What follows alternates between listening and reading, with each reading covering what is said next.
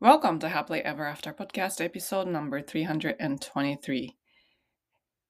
今日はですね、ドリームキラーについてお話ししてるんですけれども、実は私、Facebook の方で無料のコミュニティを運営してまして、Happily Ever After 未来デザインっていう Facebook グループなんですけども、まあ、女性限定ではあるんですけど、誰でも入れるグループで、えー、大体週1でライブをしてます。金曜日の朝にやってるんですけど、で今回は、このライブの録音をポッドキャストに、えー、載せてます。で、このお題がですね、ドリームキラーについて、何かをやろうとしたときに、周りの人から心配されたりとか反対されたりとかして、やらない方がいいんじゃないって言われて、なんかくじけたりすることってありませんか？そういう時に何が起こってるかっていうのをお話ししてます。もしこういう話に興味があって、毎週のトレーニングの中では来ていただいた、ライブで来ていただいたら、コメント欄に質問とかをいただけば、その場で返したりとかいう、そういう双方向の、まあ、聞いてるだけじゃなくて双方向のコミュニケーションっていうのをとっているので、もしそういうことに興味がある方は、ぜひ、ショーノートのリンクから Facebook グループにもご参加ください。では、最後までお楽しみください。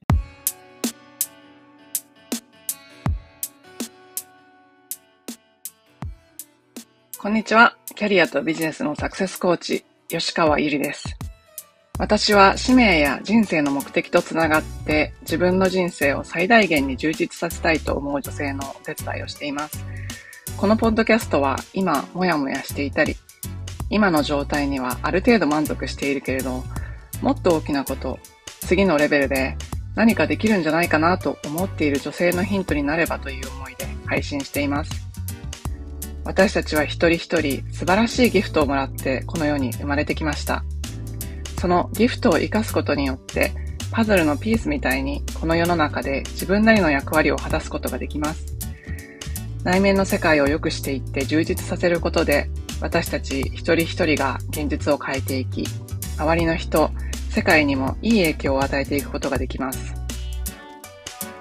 ソロエピソードではコーチング、NLP、瞑想、マインドフルネス、ヒプノセラピーなどに基づいたマニアックな意識や自己啓発に関するお話をしています。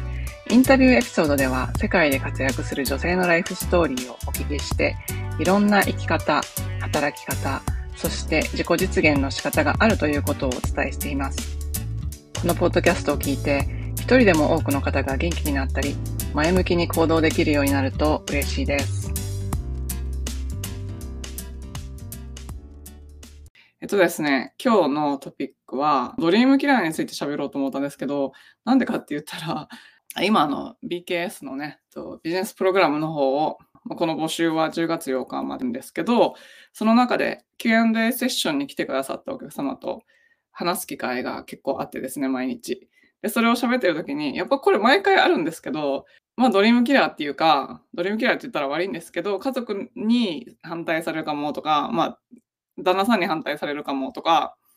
まあ、そういうのがね、結構いらっしゃるんですよね、そういう人がいっぱい。何か自分はやりたいんだけど、これ、まあ、お金かかるし、これをやることを家族に反対されたらどうしようみたいな。まあ、大体そういう方は過去に反対されたことがあるとか、なんかそういうのがあって、今回も反対されたらどうしようみたいな感じなんですけど、そうなんですよ。これね、まあちょっとドリームキラーって言ったら悪いけどね、あの向こう向こうはすごい本当に心配してて、その人のためのことを思って言ってくれてるから、そうドリームキラーとか言っちゃったら悪いんですけど、なんですけど、この、これについてちょっと話そうかなって思ったんですね。なんでかっていうとですね、ドリームキラーはね、これもこれ言ったら一言で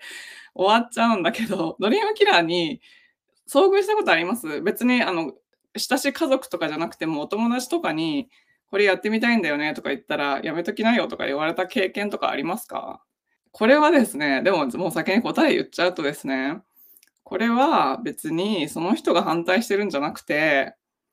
あなたの中の潜在意識の不安とかをその人が言ってくれてるだけだから、なんかその人が反対してるんじゃなくて自分ができないって思ってるのを人が口、その人の口を通して言ってくれてるだけだから、別にその人悪くないんですよ。ドリームキラーとは、その自分が何かをしたいっていう時に人を選んで話しましょうっていう話、それは正しいんですけど、確かに人によってはすごい不安感の強い人とか、または足を引っ張ろうとしてる人とかもいるので、なんかそういう人に言っちゃうと、え、やめときなよみたいに言われる可能性は高いかもしれないんですけど、ただ誰にも何も言われない方法っていうのがあって、それは自分の中で確固たる、もうこれをもう絶対自分は何としてでもこれをやるんだ、これを成功させるんだっていう風に、心の底から思ってる人には、反対できないですよね、人は。それを無意識で通じるから。で、その、やろうと思ってるんだけど、心のどこかで、いや、やっぱ自分にはできないんじゃないかなって思ってる人の不安のエネルギーが相手に伝わって、相手も不安になって、え、あなたやっぱできないんじゃない？みたいな、やめといた方がいいんじゃない？っていう感じになるんですよね。私も結構自分が覚悟がなかった時は、まあ、うちの親が、もともと自営業で、まあ、親子供のことを心配してるから、もうただ単に心配して言ってくれるだけなんですけど、やっぱやめといた方がいいんちゃう？とか、なんかそんなんしたら危ないんちゃうとか、子供がおるのにそんなことしてどうするみたいなことを言われてたんですけど、もう自分が、いやもう人に相談するまでもなく、もうこれはやるしかないみたいに思った時に、もうもう、なんて言うんですかね、もうやるみたいな。もう何が何と言われても誰に何と言われてもやるみたいになったら、そしたら、いや、できるやろみたいな感じになったんですよ。わかります？だから、同じ人でも、その、あなたの潜在的な不安感とかを感じなかったら、賛成してくれる確率めっちゃ高い。なぜなら、なんか、その、あなたの周りにいる人たちは、なんかドリームキラーって言っちゃったら、すごい敵みたいな認定になるけど、実は本当は味方で、本当に心配してくれたりとか、本当にあなたの成功を祈ってたりしてる人の方が多いんですよ。だからそういう人たちに、本気のなんか覚悟みたいなのが伝わったら絶対賛成して、賛成して応援してくれるはずなんです。で、応援されないってことは、その人に話す前に自分の肝が座ってないから、自分がもう絶対に、絶対にこれはやる。誰に何と言われようが、これを私がやるんだみたいな感じになったら、ドリームキラーはね、いなくなると思います。で、それでも反対されるんだったら、で、その人が別にあなたの人生にとって必要じゃない人だったら、そっとそこを離れていくか、またはそういう話をしないでそのまま友達の関係とかを続けていったら全然いいと思うんですよ。なので、なんか人にね、行って、なんかこんなこと言われた、あんなこと言われたとか思う前に、まず自分の中をチェックしてみてください。って言いたかっただけなんです。と、あ、ちょっと何回も質問をいただきました。ズバリコーチングを受けるという話を友人にしたときね、掘り葉掘り質問攻めにされました。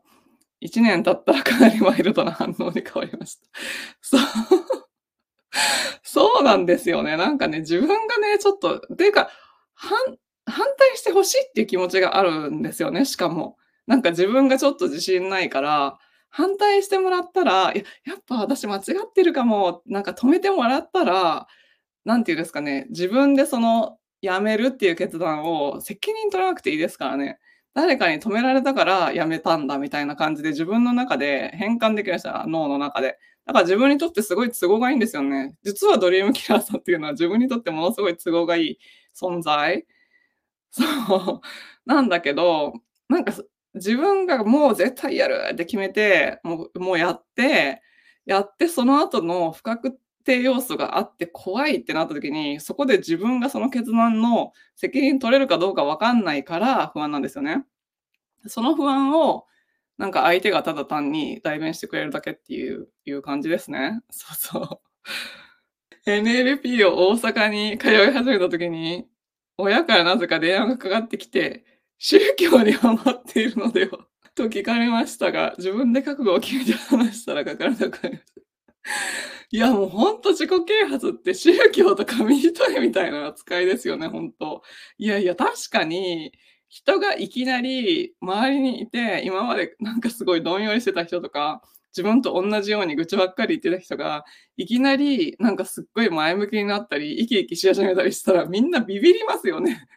なんかあるんじゃないかみたいな。それすっごいわかります。それすごいわかる。そうで、私はなんかもう本当にありがたいことに、あの、夫がそういうの一切反対しないというか、まあ相談しないんですけど、私がそもそも。なんか相談せずに先にやっちゃうから反対しないのかもしれないけど、自分の、その、直直接の家庭内、その夫とのユニットの核家族の中で、反対されたことがないから、で、反対されたことがないっていうか、むしろやりなよっていう、なんかよくわかんないけどやりなよっていう風に言ってくれるから、すごいありがたいなって思うんですけど、やっぱりなんか親はすごい心配してたので、あの、子供ちっちゃいしね、なんかいろいろすごいいや、い今更自分のことなんか考えんと子供のことだけ考えときとか そういう感じだったんです。あとね、親はね、で自営業でね、ちょっと大変だったんで、なんかそういうのもあったと思うんですけど、で、で私も自営業怖いみたいなのがずっとあってできなかったっていう感じですよね。我が夫も宗教家というのでは何も相談しない。そうそうそう。なんでしょうね。でも、なんかね、コーチングを受けたお客さんの中では、なんかね、自分がコーチングを受け、結構いらっしゃるんですよ、これが。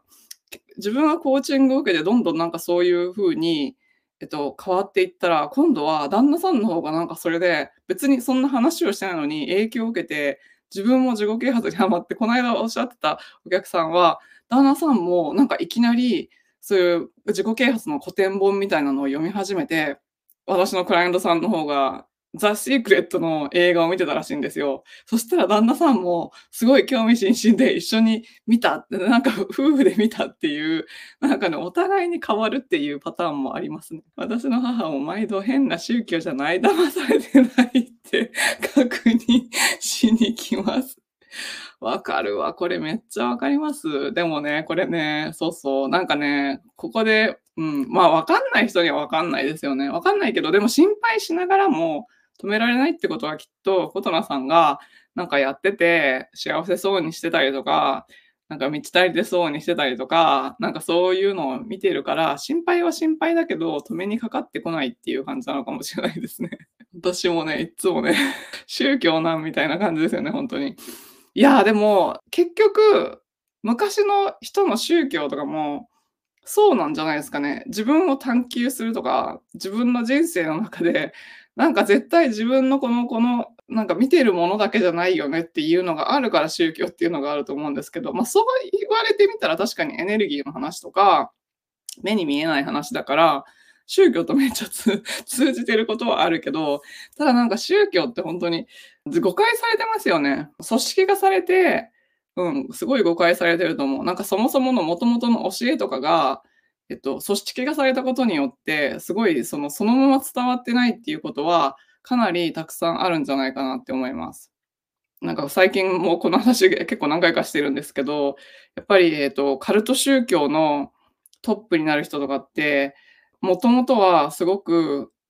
何か、まあ、人を助けたいとか、なんかそういう思いがあってそういうところに入った人が多いと思うんですけど、それがその人のなんか闇の部分がこうね、みんなに崇められたりとかね、あ、この人すごいみたいな。別にその人がすごいわけじゃないんですよ。その人がすごいわけじゃないんですよ。なんかどんなにすごい人でもその人がすごいわけじゃないんだけど、